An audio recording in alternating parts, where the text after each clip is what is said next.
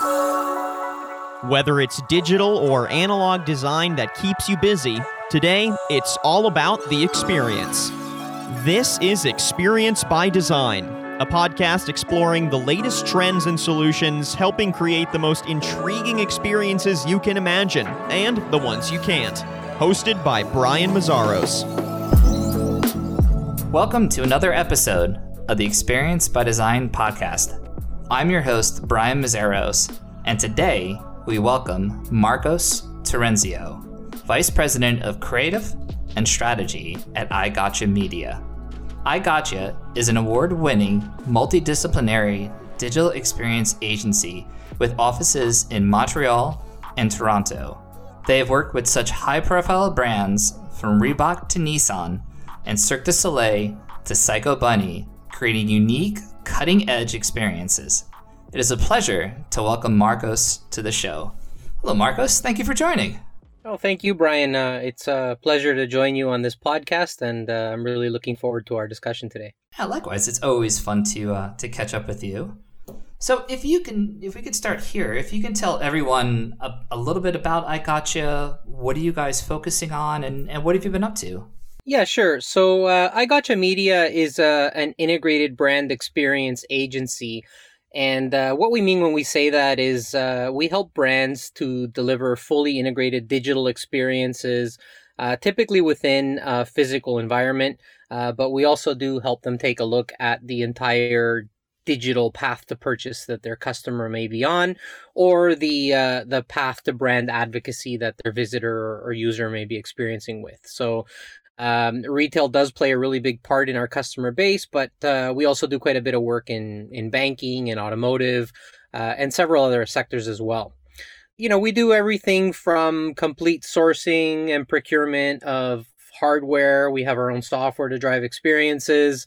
Uh, but the area of the company that I look after is uh, creative and strategy. So uh, I have a, a, really great team of uh, strategists, UX designers, UI designers, developers, motion graphics people that really do a, a, fantastic job of bringing those experiences to life through really rich content experiences. So, you know, we'll typically start with a brand to help identify and understand who their target audience may be and then take a look at what the right types of communication might be to resonate with that audience and their purpose of visit. Uh, and then that usually helps to drive, you know, the technology that we'll recommend or whatever experience we'll we'll put forward for them.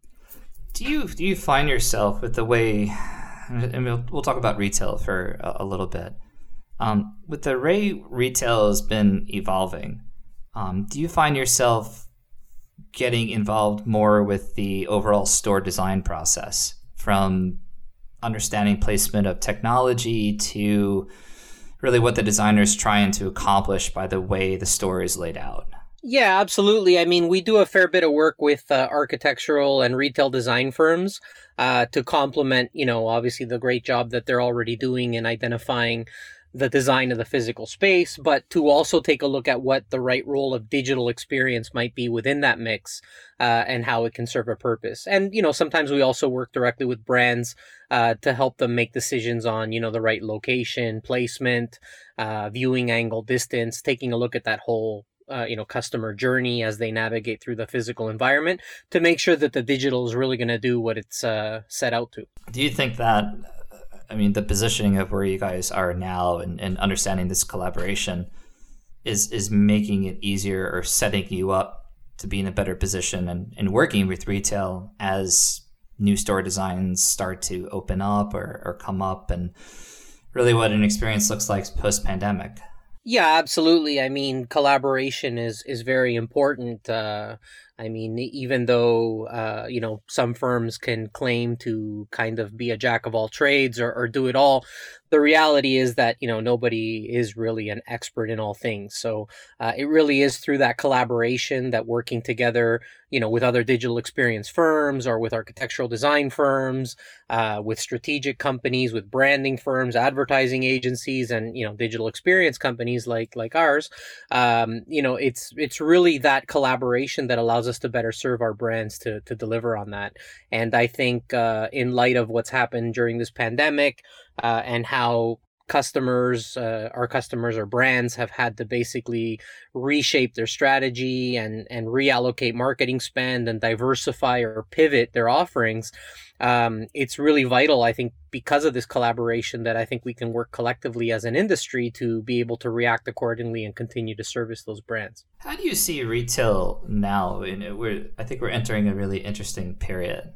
Um, you know, we, we everything was shut down for for long period and now we're starting to see areas start to reopen. And it seems like retailers are now rethinking the experience or starting to explore different technologies. Do you find more requests? Do you see an increase in, in activity? What, what are you sensing? I think things are changing very rapidly. Um, and even though it looks like things are taking a very positive turn, um, the truth is i mean we we just really don't know right? I mean the the reality is uh with with the pandemic we don't know. Could there be another wave? Could it impact people again? You know how soon will the vaccine come out? And, and all of those things are causing a lot of uncertainty which are really impacting the retail sector very heavily. I mean, the some of the smaller brands that, uh, or even not so small, some just some of the brands that were a little bit slow to adopt digital transformation even before the pandemic, um, that had not really modernized their their distribution protocols, that had maybe put all their eggs in one basket we're seeing a lot of those brands unfortunately have to close their doors and some of them are filing for for bankruptcy protection. Uh, and it's really sad right? Because you're seeing some some really great brands that have been around for a really long time that that are just not able to bounce back. Uh, but on the flip side to that you know we are seeing some other brands that uh, perhaps were a little bit more diversified in their offering. They had looked at the entire digital path to purchase, um, and uh, they've been able to kind of pivot and you know reinvest in different parts of their business, and and they're able to survive. And and now as the uh, physical bricks and mortar locations open up again, hopefully their revenues will start increasing, and and that's going to fuel you know not just our industry but the economy as a whole.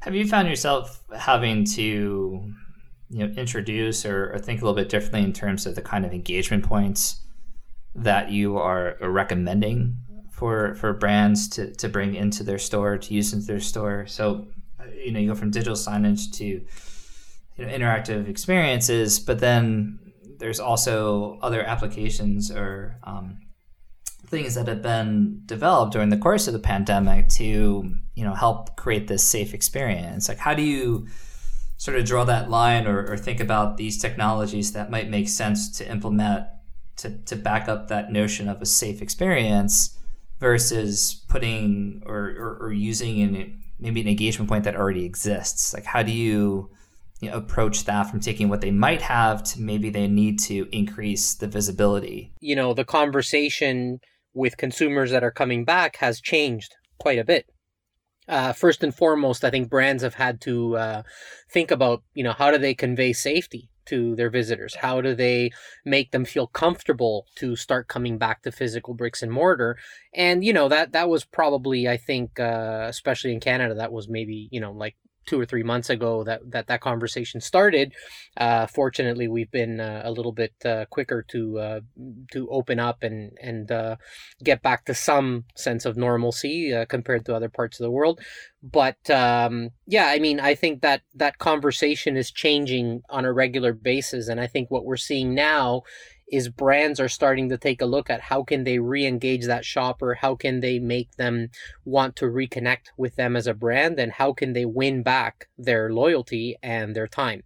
Uh, so what we're noticing quite a bit uh, particularly this past month is a little bit of a spike. Uh, i've noticed it a lot more in the luxury retail uh, side of the business as well as the uh, sports retail side of the business and maybe because those are are verticals that were a little bit more prepared, uh, that had done a better job of digitally transforming their offering and uh, had resumed that communication with shoppers while they were at home.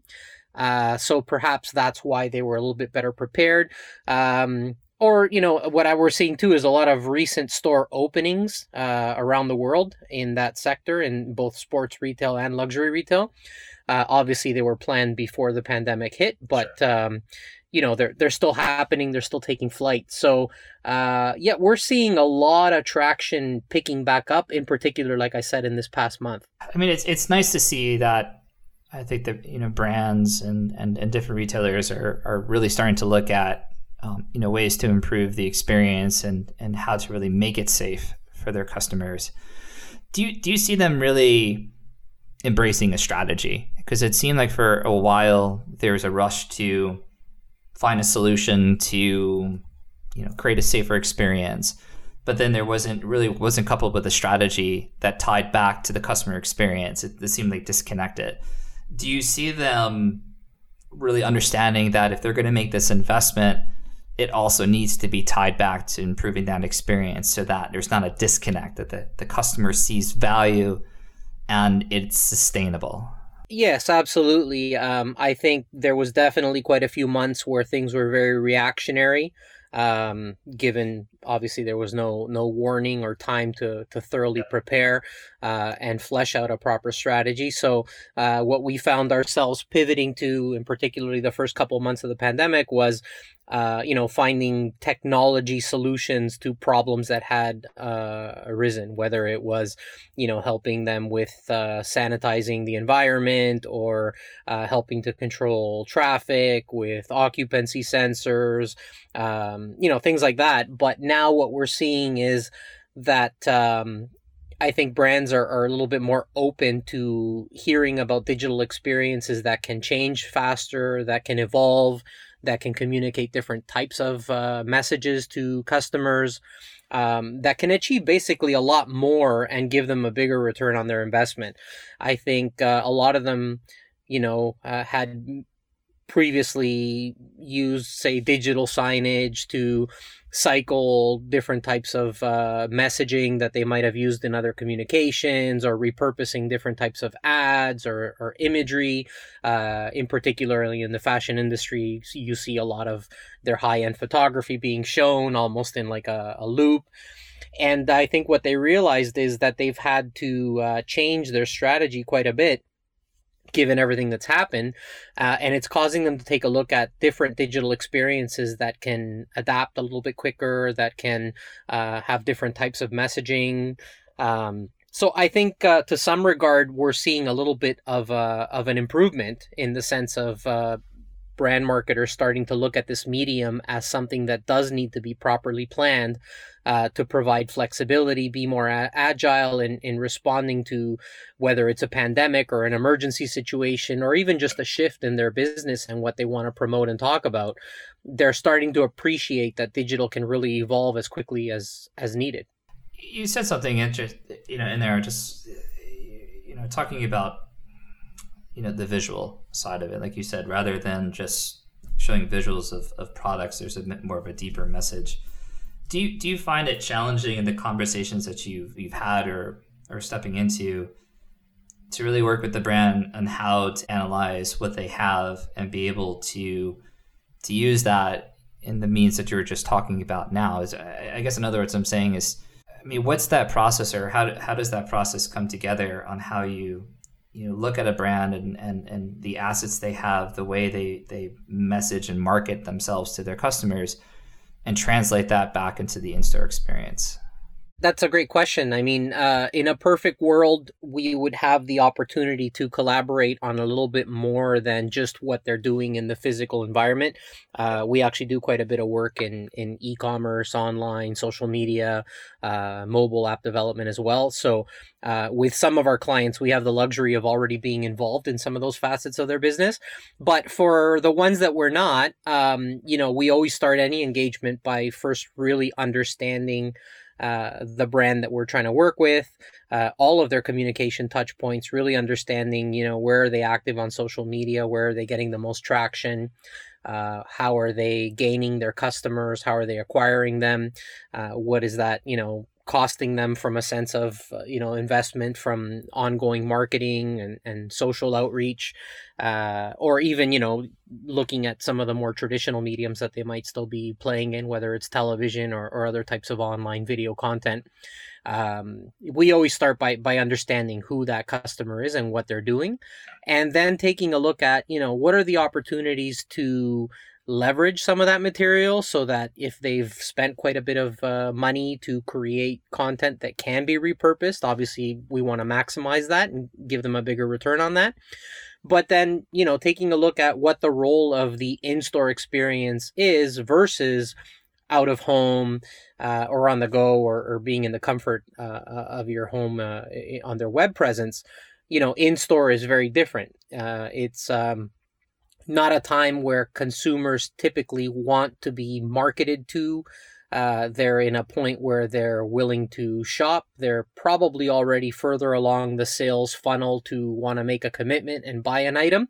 So when you're talking with digital in these instances, it's usually a disruptive medium. It's usually interrupting their normal shopping behavior to then help either provide more education, more information, provide some upsell, some cross sell uh, or provide some other benefit that can give them a, a, bit of brand reinforcement that they had not already seen in one of those other channels that might have driven them to the store in the first place. So um, it's important to understand all the channels, but then at the same time, help the client realize that for their in-store messaging the same way that they're attributing time and care into the other mediums or channels that the in-store digital experience is no different and it requires that same kind of care plan and investment most uh, of the brands that we're working with in that kind of uh, new, fresh capacity they're already starting to look at what's going to happen next year, right? Uh, particularly in the in the fashion retail industry, you know, it's just as well as I do. They're not planning, you know, next quarter. They're planning next year, right?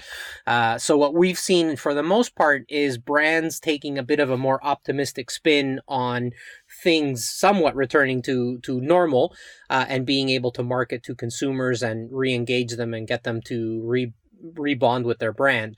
So they are looking, uh, in some cases, at doubling down on these experiences. In fact, we're working with a, a fashion retail brand right now uh, who happens to be a Canadian company but with a global presence. And they're in the middle of opening up some uh, new, really impressive store locations. Uh, and uh, they're looking at some really amazing technology, some uh, amazing storefront window technology with some transparency and, and uh, different things that are really going to engage consumers and try and draw them into the physical store. So, while we have obviously seen a downturn with some of the brands that perhaps were not as as well prepared to to uh, ride out this storm. Uh, we are also seeing on the flip side to that, as I just mentioned, some brands that are starting to double down on that experience. And uh, I, I, mentioned before the sports retail sector is one that we're really seeing this uh, quite heavily. And we do quite a bit of work with Adidas, uh, so I'm a little bit closer to their brand than than some of the others. But their category mix as a whole has become very competitive. And if you look at what's happening uh, in Europe and, and Asia and China and Japan, um, you're starting to see them almost start to compete against each other on who can dial up that in-store experiential uh, piece that allows you to do so much more with digital than just be communicated to. Here's something I, I I'm curious to get your your opinion on. Um, don't laugh, but does size matter? Uh, and and where, and where I I'm going with that is it seems that some of the retailers that have failed are the big box, the anchor tenants.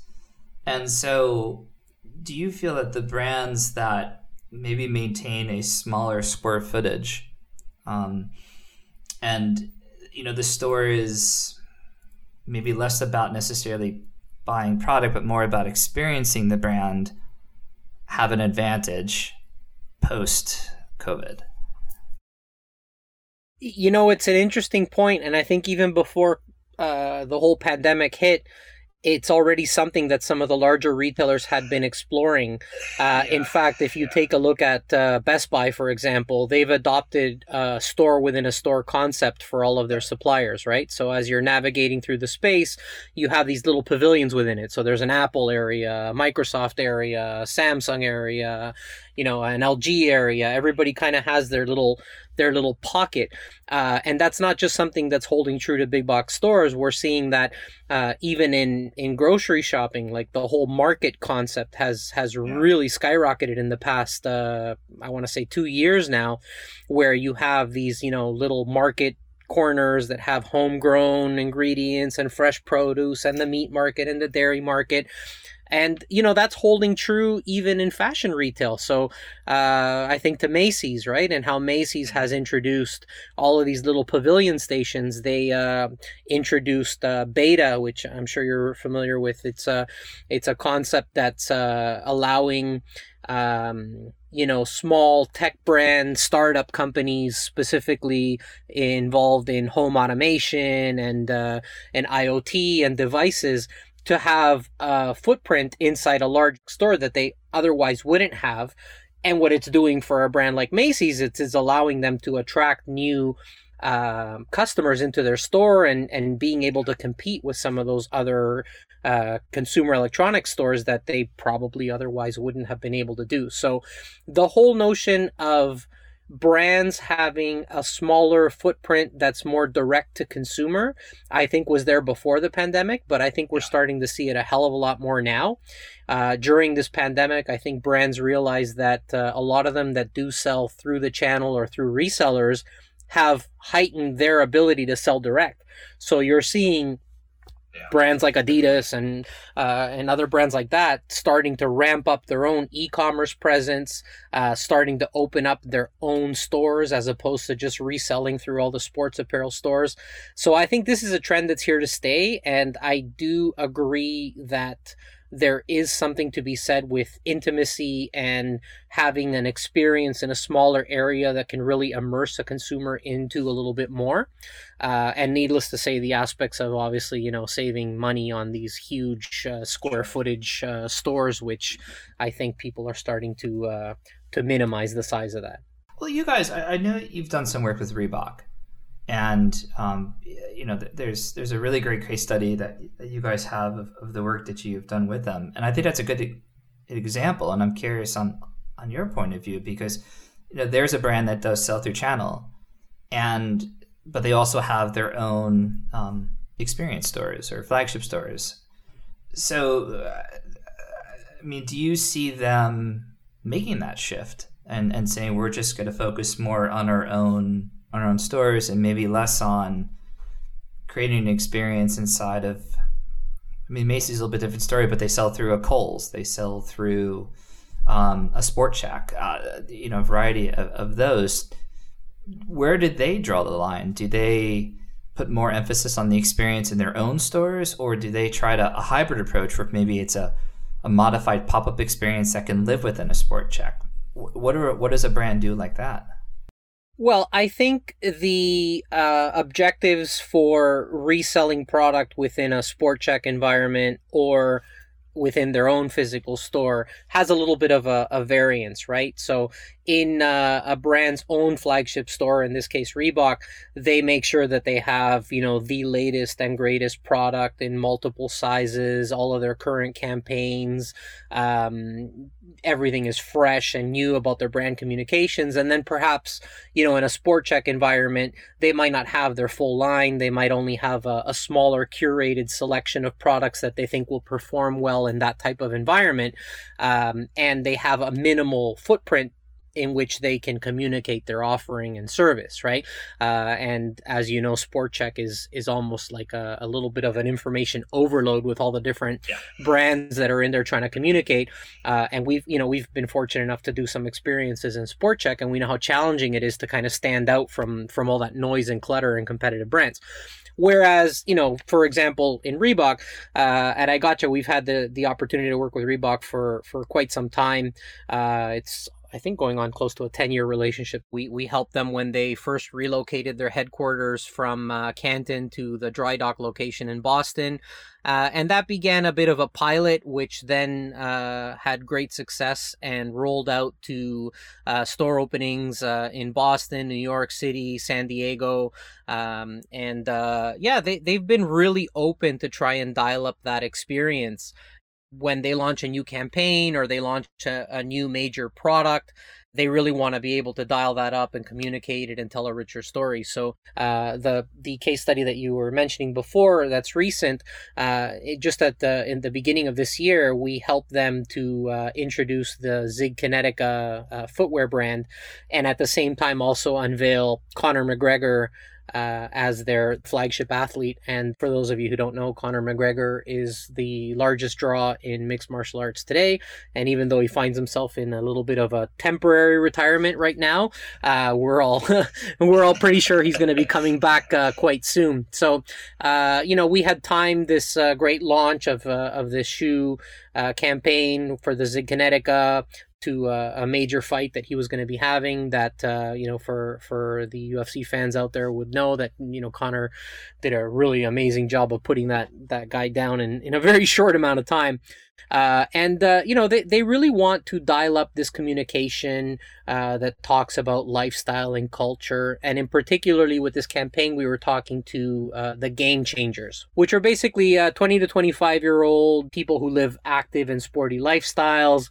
Uh, they like to go a little bit against the grain. They have a little bit of an edgy attitude. And you know the the experience is really needed to convey all that kind of lifestyle messaging uh, and for us to be able to resonate with those types of consumers, it's important for us to understand who they are. Um, so much like you know many other firms, we work with a design thinking methodology where we take the time to empathize with our end customer and understand who they are and what their needs are, and then we design the experiences for them. Right. So in this particular case, uh, we had the opportunity to uh, work with some really great, amazing assets uh, that uh, we got from Reebok, as well as a lot of really cool stuff that we created ourselves. Um, so we had, you know, beautiful motion graphics rich content in the digital signage that helped to attract uh, customers in, draw them into the store. And then we even had the uh, the opportunity to work on some really great interactive uh, touchscreen experiences throughout the store that allowed the customer to get that two-way engagement and and really find out all the information on the different lines of the shoe, the technology, the innovation, uh, all the branding behind it, uh, the rich video content that was uh, created with Conor McGregor. Um, so yeah, I mean it was a it was a really fun experience to work with. Uh, we got to really dial up our motion graphics and, and work with Cinema 4D and some some great special effects tools uh, to work on uh, on a mnemonic animation that kind of was the the main uh, visual element throughout the space. Um, some great UX design. So I mean, it was awesome to work with that uh, with that campaign, and and Reebok remains a, a really great client of ours that uh, that we love working with and, and helping them deliver on those experiences. It's it's a great experience, which is why I had to bring it up, and I, invite everyone to uh, to take a look at it. Thank you. Yeah, no, my, my pleasure. Uh, no, definitely accept accept the compliment. Um, I know it means it means a lot coming from you. I really admire the work that you guys do as well. I appreciate that. Um, so where does something like that go in in the next phase? It was designed to be something that could function both at their store as well as in pop up as well as in a reseller's environment because uh, it occupies you know a relatively small square footage uh, the interactive experience itself is is a portrait display that can go either on a stand or against a wall. So it's definitely something that could be put into uh, a sports reseller store like like Sport Chek, for example. Um, so you know when we come up with these experiences for these brands, we're always cognizant and thinking about you know the different environments that it could reside in. Um, so you know if you think about uh, if it were a smaller pop up shop or in a reseller's environment the ability to I, I don't want to use the term endless aisle because I hate that that yeah. term, but you know, just to help illustrate it, the ability to have a wider variety in an area where you would otherwise have a limited footprint can be very powerful and engaging for a brand as well. Um, so yeah, that that's something obviously that we that we think about and and we're working with them to to explore as well. It's also funny in how some of these terms now are going to change. Endless aisle I hope so because I'm tired of all of them. the death of some and the and and the, the rebirth of others. Oh, it's a, it's an interesting time. Absolutely, but I think you know the ability for brands to um, deliver experiences now that you know, obviously make their customers feel safe, that encourage them to come back to physical bricks and mortar, uh, and at you know more than anything else can tell those richer stories that are going to re-win that brand affinity or advocacy that that uh, you know could have potentially been lost or may be lost as people are a little bit more cautious as to how much they go to stores and you know where they spend their time I think is going to be vital, right? And I think um, now is the time when experience is everything. So uh, we need to kind of shift the the way that we um, not only plan our experiences, recommend them, what we offer, but also think about like you know what's that messaging and content going to be like that's going to really do that that job and and engage shoppers. It's very much experimenting. I, it's kind of like about this is, is that there's there's no wrong or right um, I, I think everyone really still craves an experience.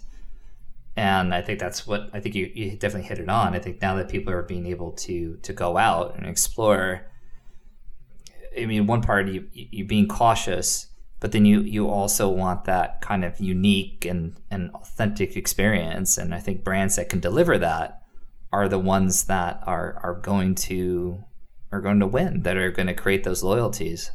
Yeah, absolutely. I agree 100%. In fact, um, one of the biggest uh, pushes for, for me and for our marketing team right now is to talk about this uh, this new um, we're calling it the rise of experiential retail, right? So um, I know you're familiar uh, with a book that was written a long time ago, The Experience Economy. I think we had him as a speaker at one of the SEGD events uh, a couple years ago and uh, yeah, I mean, I had read that book already before that SEGD event, but uh, it, it holds really true, I think, right now. It's the notion of adapting to want to own more of the customer's time by brands. And if they can hope to gain their time as part of their brand, then they can hope to have more market share and take dollars that they would otherwise spend with a competitor or even just with another brand altogether. Uh, and to do that, it's it's all about providing an experience. And uh, I mean, you know, with uh, targeting millennials and Gen Z, you know, the, these consumers today, they're all about understanding a brand's culture, their community, what they stand for, what they believe in. Um, you know, we like to talk a lot about authenticity, and I think you just mentioned this a little while ago, right? Like, how can a brand hope to be authentic? How can they appeal to this new demographic that is really starting to control all the uh, the spend right now and mm-hmm. becoming the focus of of brands. Uh, and it really is through delivering experience. It's about telling richer stories. It's about removing friction points in the shopping behavior. But it's really about creating a destination. And uh, as brands hope to try and get uh, consumers to start coming back to physical bricks and mortar and retail they need to now take the best that consumers have taken from online shopping and weave that into the physical bricks and mortar experience, giving them the best of both worlds. Well, I also think it goes into the other the point you were saying before about an authentic experience. And I think consumers today are, you know, it's, it, more aware. I think more more conscious and um, you know looking for something that is that is safe, that is reliable, um, they're going to be cautious. And I think uh, you know brands need to understand that and need to deliver that, and um, you know through the experiences that they're creating in, in their store. So um, you know, just even you said it before, that customer experience needs to have, or, or they need to work on reducing those friction points. You know, because the moment that that struggle starts or that confusion, is the moment that the relationship is broken. Yeah, absolutely. I mean, it's it's the same type of learning and behavior that online went through, right? So, if I think back to the early days of e-commerce, some of the uh, checkout processes were so long and cumbersome uh, to get you to the point where you can just buy something and and and check out and leave. Uh, and you know, it's had to mature, and it's at the point now with even through social media, you can relatively quickly click on an item, buy it directly through your social media tool, use your mobile wallet to quickly pay and, and have that delivered to you. in just a matter of clicks, right? So the ability to allow shoppers to shop where they want, how they want, and deliver information uh, when they want to receive it is something that doesn't just hold true to online. It's something that we need to be cognizant of in store as well. And when we're delivering those types of experiences, you know we need to think about that and and some of the behaviors that have shifted as well because of the pandemic with you know some apprehension to using some touch experience for example. Uh, the way that consumers uh, interact with interfaces has has been in a constant change i would say uh, in the past five years more so than than any time before that. And uh, you know with uh, personal assistant devices and all of these things coming on board consumers are becoming more open to voice activated control for example. Or if we take a look at uh, vr and and mixed reality and ar you know some of the newer tools are allowing people to navigate just by eye direction and the way that they're looking at uh, at UI calls to be able to interact and engage certain parts of an interface, right? Um, and then you know with with gesture base, which had a really bit of a slow, clumsy start, and uh, you know wasn't as responsive and and had a lot of challenges at the beginning, so people stayed away from it. I think you're going to start seeing a big bounce back in gesture uh, as well. And in fact we're we're in the process of working on some some pretty cool gesture interactive experiences uh, for some clients. No i completely agree. I think you said it spot on. I, I, think you know, in the beginning everyone was concerned about you know everything you touch and then you know there was a bit of the realization that touch is not going away but i think you you were spot on it's just being smarter on what you're asking consumers to do when they're interacting with something? Is is it is it shorter interactions? Is it a different form? Is it gesture? Is it voice? As we design our interfaces and we think about what the triggers are going to be to be able to call that type of interaction, um, you know we, we gotta we gotta be a little bit smarter and and modernize it. Um definitely you touched on you know is it a shorter engagement? You know in some instances yeah absolutely that the the the selection process probably needs to be simplified a little bit. The uh, attention span is probably shorter and more con- cautious.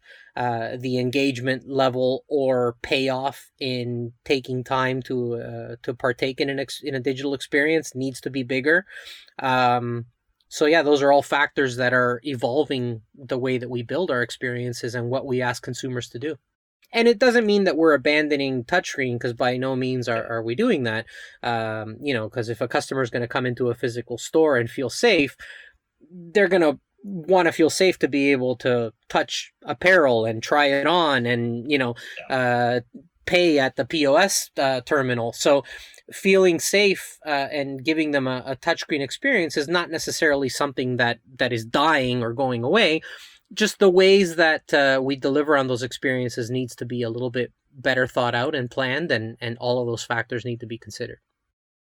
I think providing solutions for retailers to help make the spaces safer for their customers to help improve the communication um, and make shoppers want to spend time in their store uh, are really important. And I think uh, it plays a, a, part in digital experiences. In, in, my personal opinion, I think it plays a very small part. I think the the bigger story is really around how brands can re-engage consumers now as retail opens up again, uh, because it doesn't just mean now that the doors are open, the the customers are going to flood through the doors and they're going to start spending again.